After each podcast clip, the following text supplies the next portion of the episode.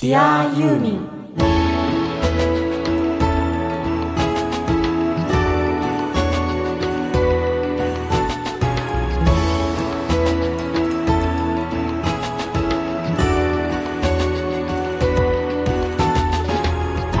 こんにちは。作曲家音楽プロデューサーの津田直です。こんにちは。シンガーソングライターの井上美也です。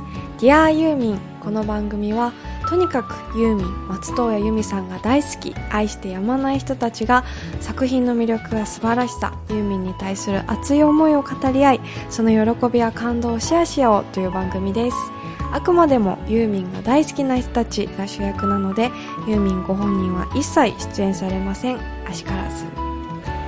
さて番組始まってもう2ヶ月。ねあっという間に2ヶ月、えびっくり。ね、なんか早く感じます？すんごい語ってる割には早く感じるね。ああそうですね。2ヶ月か。うんでも濃度はすごい高かったから。濃度ちょっと濃すぎかっていうのもあるけど。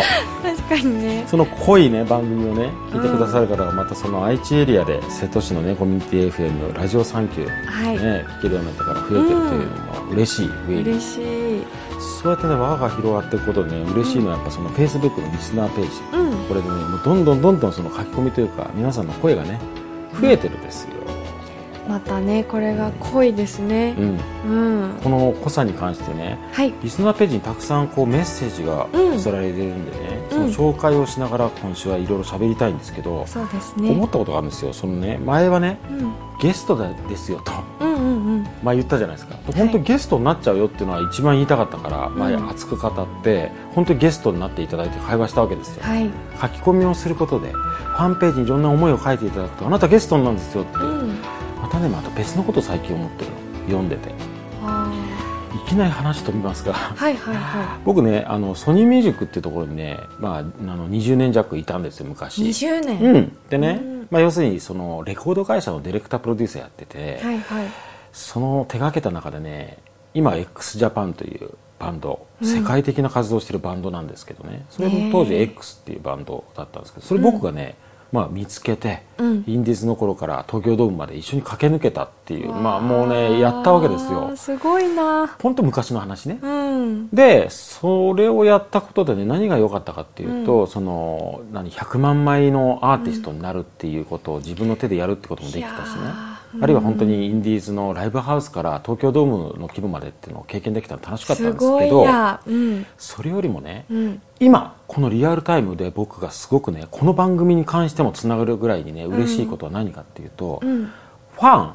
ファン。ファンの気持ちやファンの人生と、うん。やっぱりねその x ジャパンとかその x ジャパンの実際リーダーで曲のほとんどを書いてるその YOSHIKI という才能。うんがクロスするところがうん。何が起きてるのかっていうのを僕目の当たりにしたんですよ。ねえ。でこれこのまま番組で僕はある種今度はファンとして、うん。えー、と松任谷由実という人、うん。それで松任谷正隆という人との人生をクロスするところを僕語るし、ん。皆さんのこの声を聞いてそれをみんな皆さんにこう電波でお伝えしてるわけですよ、うん。同じことをやってるわけ、なるほどね。ね、でそ一つ思うことははい。そのファンが本当に素晴らしいアーティストの作品を聞き、うん。体験してあるいはライブで感動して、うん。思ったりして人生が変わると何が起きるかというと、そのファンにとってこの作品がどうかって語りを聞かせてもらった時に、うん。全部違うんですよ。要するにあその作品の評価がどうのこうのじゃなくてその人にとってどういうふうに人生に触れたかっていうのが全部違う、だから要は僕らはユーミンの作品この作品すごいですね素敵ですねってただ一個のことを言ってるんじゃなくて、うん。こうやってたくさんの人の意見をもらうとね、うん。あその人の人生から見えるユーミンの作品ってこうなのかって教えてもらうの。うーんでそれを僕考えたら常日頃やってたのね。そういうことを感じてたわけですよ、いはい x ジャパンのファンがうん。YOSHIKI の楽曲に何を見て、うん。メンバーから何を教わって何に感動したかってことをいつも見ながら全部違うんだと。そうですよね。それを実感してたわけ。でこの番組を通して最近やっぱりユーミンも同じことが起きてて、うんうんうんうん。だから今日ご紹介するのも作品の単なる紹介じゃなくてその人がどういう視点でユーミンの楽曲を聴いていてどう感じたのかが全部違うからそれぞれをそのニュアンスもね今週ちょっとお伝えしたいなとそうですね。思ったわけですよ。というわけで今週も出力1ワット、日本一小さなラジオ局埼玉県朝霞市のスマイル FM から日本中のユーミンが大好きなすべての人に向けてお送りします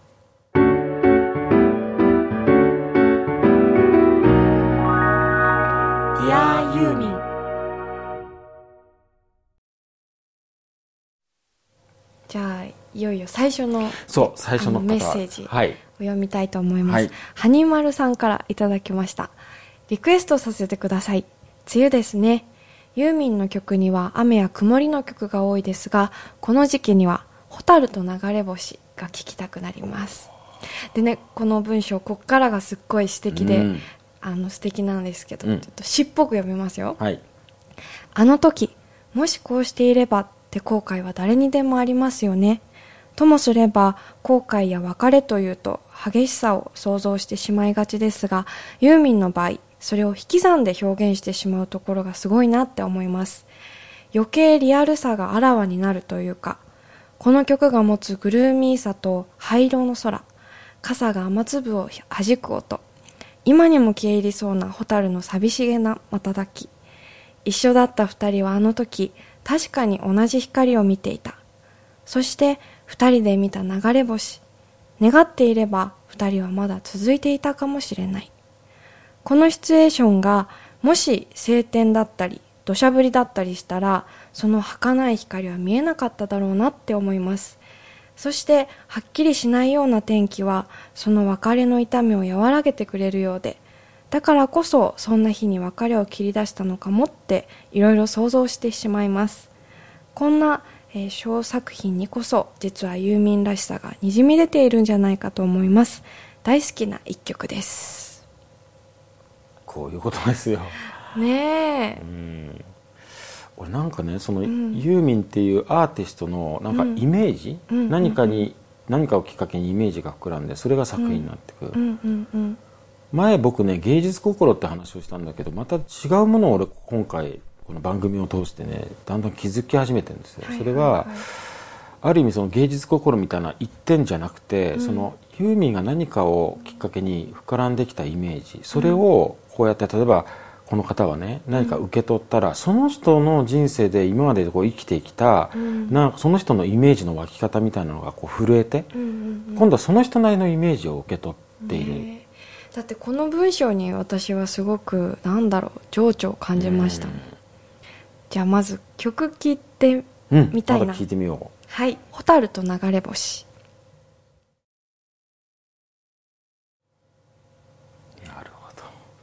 なんかこう恋愛ってこう分かりやすく例えば別れとかねこの方が言うみたいに例えばアメリカ映画みたいにあなたもう最低バシーみたいなそういうシーンって結構なんだありがちだけどでも言葉にできない気持ちってあるじゃないですか。なんかすごいもやっとした梅雨の曇りの日のようななそのなんか切なさを感じますね。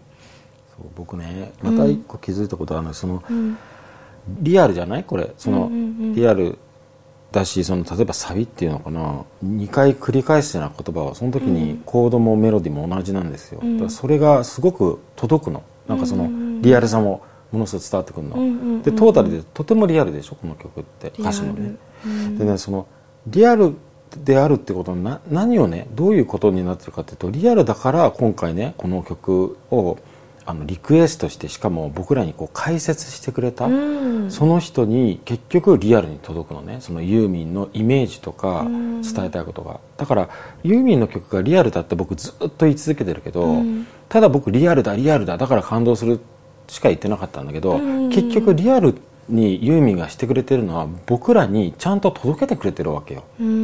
それがリアルに描けないアーティストの場合はリアルに届かないっていうのも一個あるのと、はいはいはい、リアルにしないまま投げてるアーティストと違うのは僕らに伝わるのちゃんと、で今度僕もう一個ね思ったのは長い間長い間っていうか2ヶ月のにわたっていっぱい喋りながら、先週も熱く語ってるけどね僕もね、うん、語りながら毎回気づいたとか、うん、みやちゃんの一言で教えてもらったとかあるいは今回みたいにね、うん、そのファンの人が投稿してくれたメッセージで気づかされたことがあるように、うん、やっぱり毎回気づいてるの新しいことに、はいはいはい、つまりこんなに語ってるけど、やっぱりまだまだ分かってないところがいっぱいあるんですよ、うん、それもちゃんと気づかせてくれてるんですこの番組は。確かに、うん、なんかこうどうしても、その私たちの世代だと、うん、こう漫画とかあとこう二次元の世界にこうなんだろう恋愛とかを求める時代じゃないですか。それってすごく幻想なんですよね、妄想リアルじゃないよね。そうそうそうそうそう。そうだからやっぱりリアルが欠けてるなって思ううんうん。う。ん、でもやっぱりこういう曲聴くとなんかすごい、うん、なんか涙がほろほろ出てきちゃうのは、うんそこに答えがあるんですね。だと思うな俺、うん、でも今回まただから教えてもらったの、うん、この方にね、うん、リクエストしていただいた方に、だからありがとうございますって感じ僕は。うん。ね、はい、教わってる、うん。デ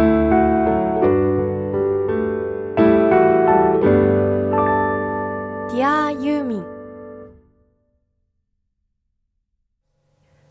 次のリクエストは、はいあ遡って8回目の放送の時のリクエスト特集で、うん、あなたの恋とユーミンとっていうのをテーマにお送りしたんですけど、その時にいただきました。はいはい、藤井義恵さんから、本日の放送テーマ、恋愛ってことで、自分が語ったわけではないのですが、聞いていて自分の心の一部を覗かれたような感覚でした。ね、わかります。えー、リクエスト曲のリフレインが叫んでるは私がちょうど中学生だったか、高校生ぐらいのドラマの主題歌だったので、曲を聴きながらその頃の感覚みたいなのが思い浮かびました。思えばその頃のドラマってユーミンの曲を多数使われていて、ドラマの内容ははっきり覚えてなくても曲を聴くとあのドラマだと思い出すものばっかりです。そんな中でも真夏の夜の夢は曲もドラマの内容もものすごく刺激的でした、うん、骨まで溶けるようなテキーラみたいなキスをしてってフレーズにドキドキしておりました。っていう。なるほどなるほど、うん、ちょっとね。確かに過激ですよね、うん、私は子供の頃これずっとわけわかんないで歌ってた。でも大人になってこうテキーラみたいなキスってなぞると、ドキドキしますね、なるほどやっぱりそういうことや。同じだね。そうそうそうそう。こういう歌詞をかけるのってすごいかっこいいなって思っちゃう、うん、かっこいいと、うん、なるほど。じゃあ聞いてみましょう。聞いてみよう聞いてみよう。はいはい。真夏の夜の夢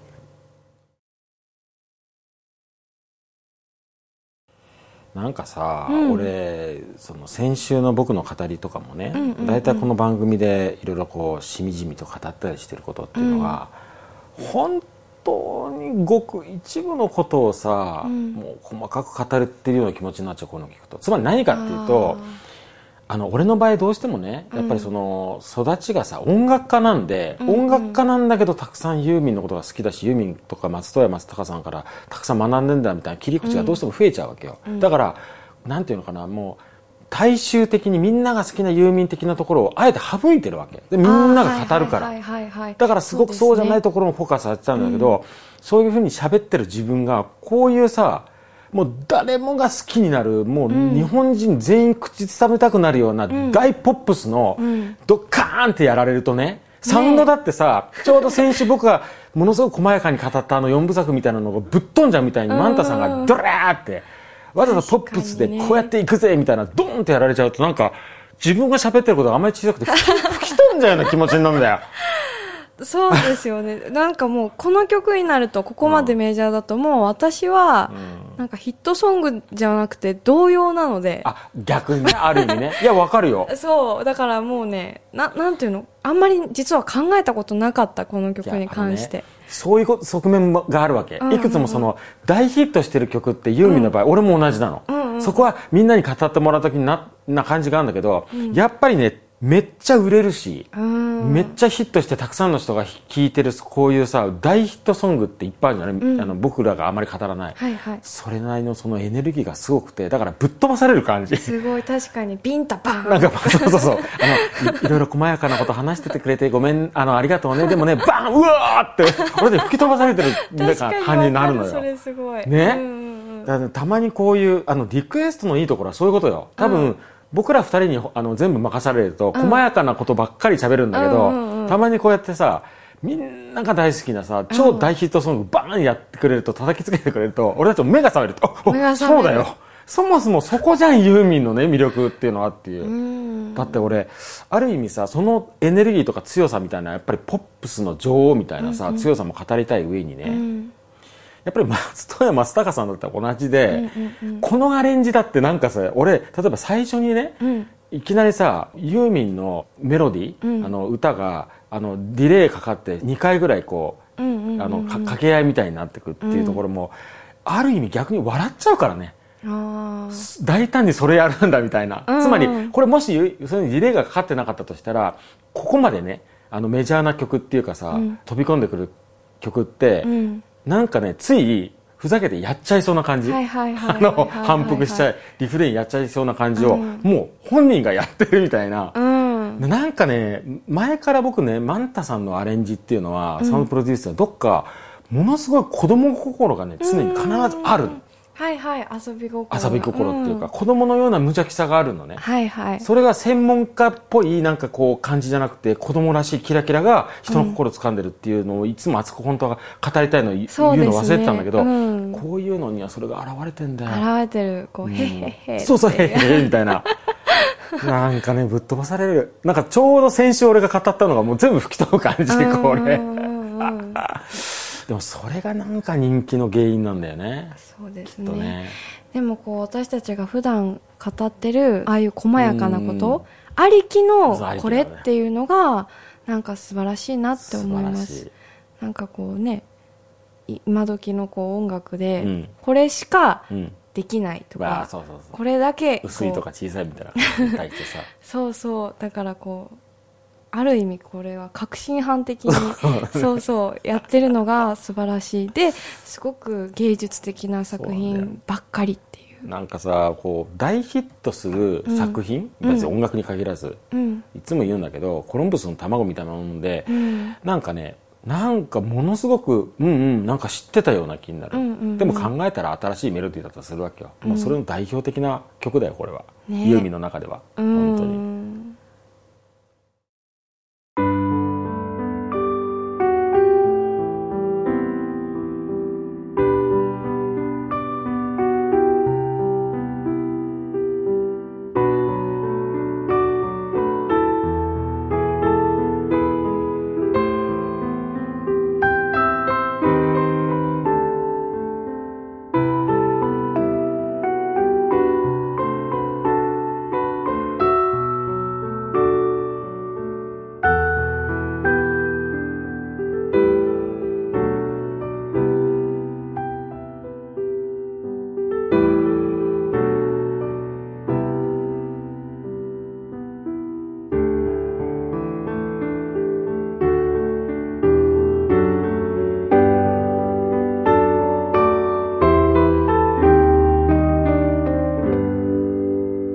ユーミン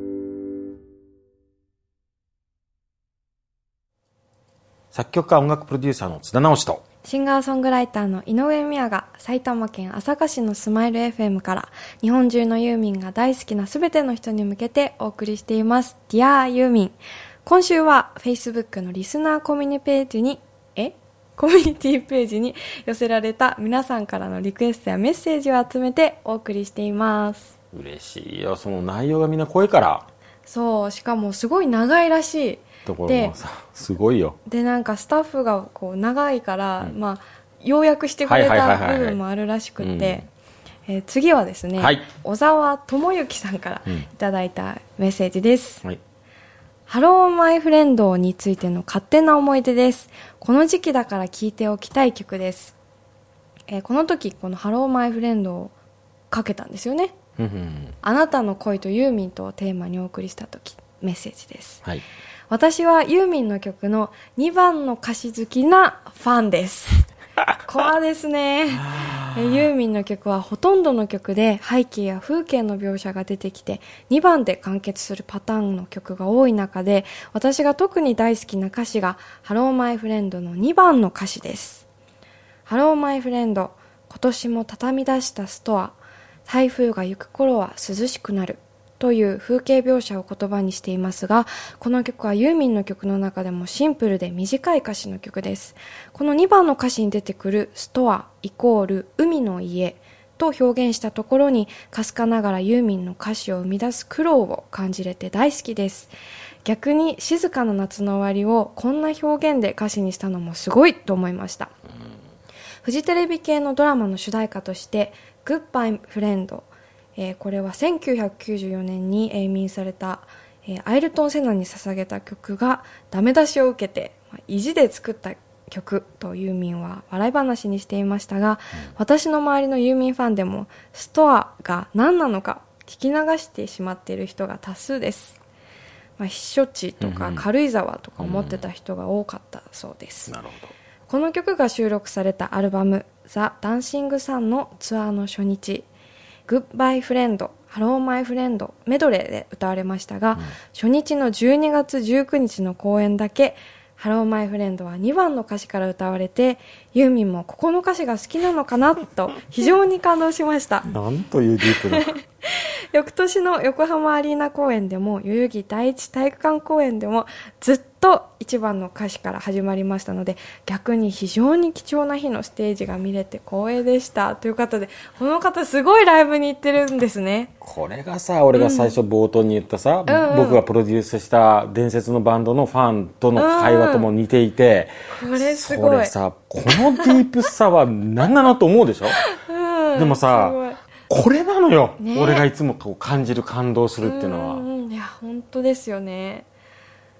これでもさ2番の歌詞好きなファンですっていきなりだよね、うん、でもこういう意味では、まあ、私は100万人お客さんがいれば100万通りの人生があるっていう意味では、私はその母の間近に見ていたんですね、でこの曲でいうとその1994年、アイルトン・セナが、に捧げた曲ってことで、うん、私妹がいるんですけど、うん、妹の名前がセナって言うんですよ。セナって、うん、でね、セナは94年生まれなんですけどこれまさにこの曲のことを受けてうちのママは 妹に セナってつけたの。まったくもうお母さんゲストにしたいぐらいだよそうちょっと待ってちょっと何なのその話。だからねこういう熱はすごいわかります。あのユーミンという人はどんだけの人にの人生に影響を与えてんだろうね。とてつもないことになってるね、うん、いやでもこの小沢さんのこのディープさも良いなこの2番の歌詞好きなファンって。いうのがなんかムズムズする。なんていうの？ムズムズしてくる、うん、っていうかこれ聞きたくなってくるよ。そうですね。聞こう聞こう。うん。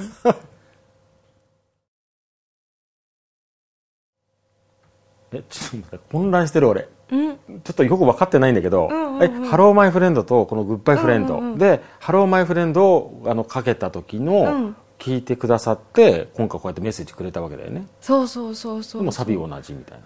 ね一瞬頭混乱俺混乱したんだけど要はこの「グッバイフレンド」うん、今聞いたのがグッバイフレンドだよね。そう。なんかこの話は結構ファンの間では有名な話みたいで ファンとして見た時に、うん、作り手の苦労がすごい伝わってくるエピソードですよね。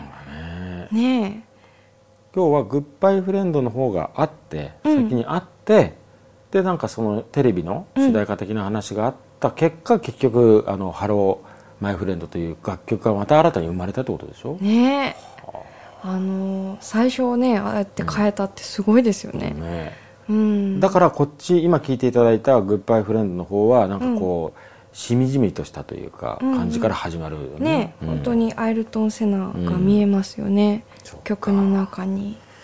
でもね俺この小沢さんのその細かい知識の凄さっていうのがね なんかムズムズするからよくわかんないけどその、うん、別の立場からするとね、うん、わかんないけどなんでこんなにみんな詳しいの？すごいね。なんかいや今ねあの、ディレクターに聞いたのは、うんうんうん、結構これでも割愛させていただいたと、うん、他にもいっぱい入ってて みたいな、うん、それも今ちょっと曲の合間に聞かせてもらったんだけど、うん、うわすっごい詳しい人なんだなすごい。博士博士だってこのストアも、確かに言われてみれば私、うん。ストアってお店かと思ってた本当に。なるほど。違うんだって。こういうのってさ、うん。いつもこういうのを聞いて思うんだけどこれ本人ユーミン本人が聞い こういうのを聞いてる時どういうふうに思うのかなっていつも興味が湧く。いやでも嬉しいですよね、うん。この「すとあー」っていうこの3文字に「海の家」っていう意味をはいはい。吹き込んだ、うんそこまで聞いてくれてるって嬉しいですよね。そっか。嬉しいというかびっくりする。っていうかさ、うん。幸せなことだねこれ、うん。そこまでやっぱたくさんのフディープなファンがいるアーティストっていうのは、うん。ある意味幸せなんじゃないかな。うん。と思っちゃう、うん、うん。いや小沢さんありがとうございます本当に、うん。ね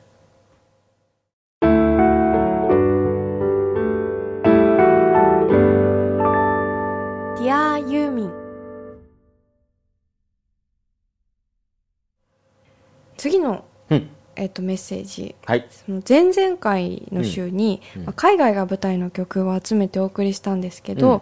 偶然収録直後にこんなメッセージを送っていただいてました。はい。小倉勉さんから、はい。えーユーミンの11枚目のオリジナルアルバム「水の中のアジアへ」収録の「スラバヤ通りの妹へ」が好きです、うん。私もこの曲すごく大ね好き、好きなんだよね、うん。4曲入り12インチ EP45 回転うん。という珍しい形態でリアルタイムで購入しました。時代だね。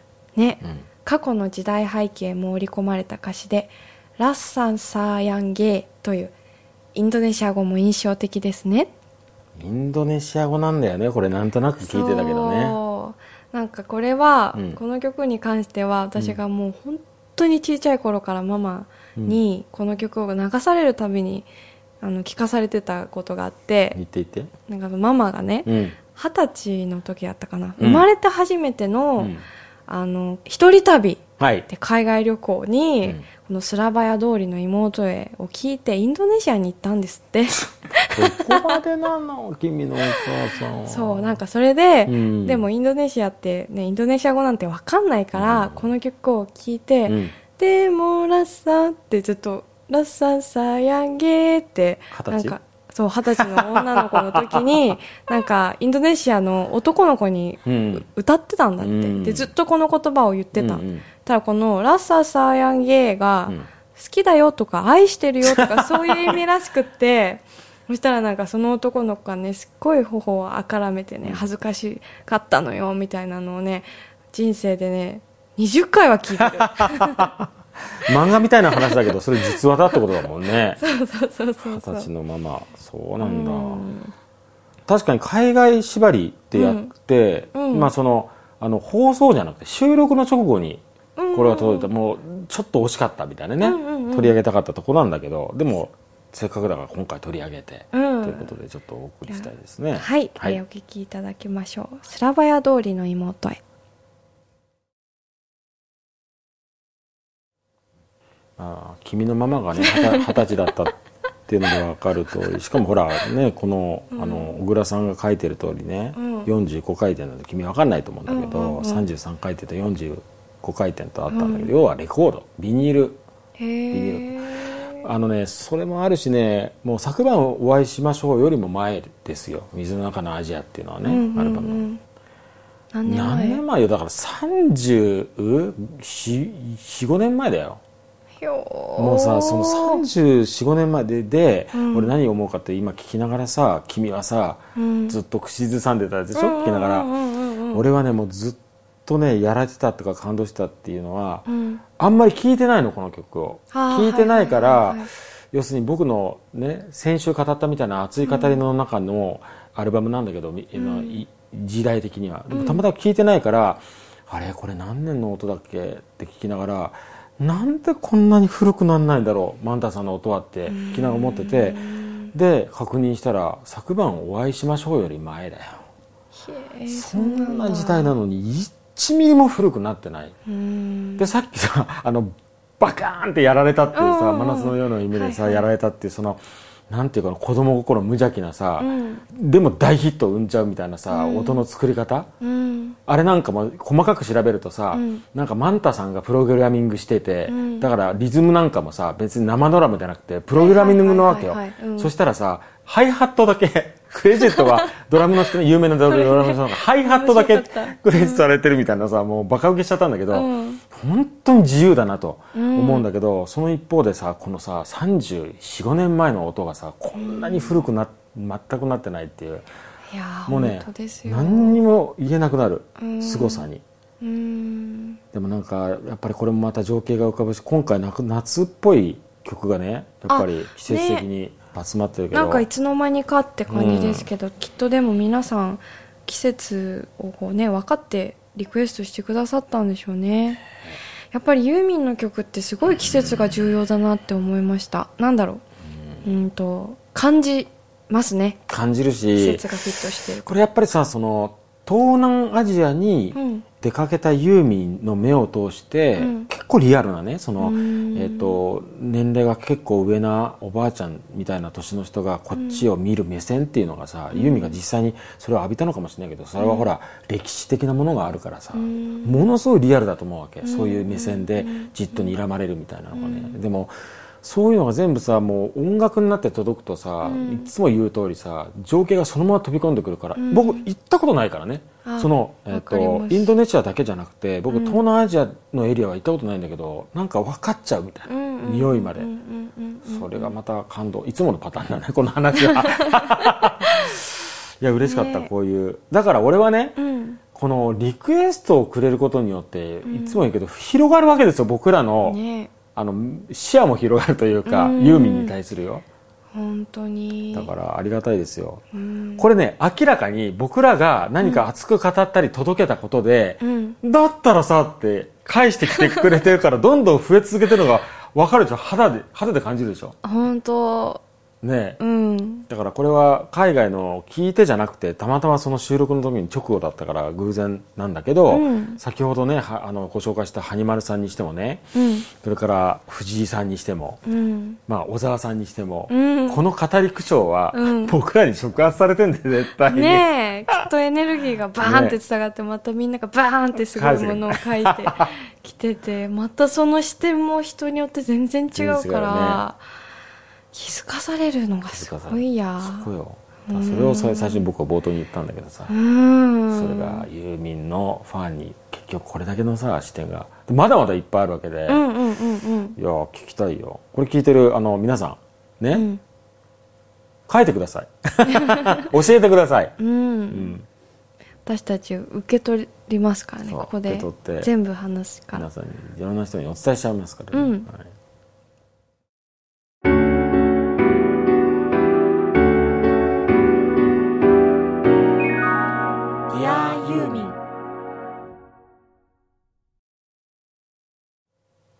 ディアーユーミン、今回は Facebook のリスナーコミュニティページに寄せられた皆さんからのリクエストやメッセージを集めてお送りしましたが、いかがだったでしょうか？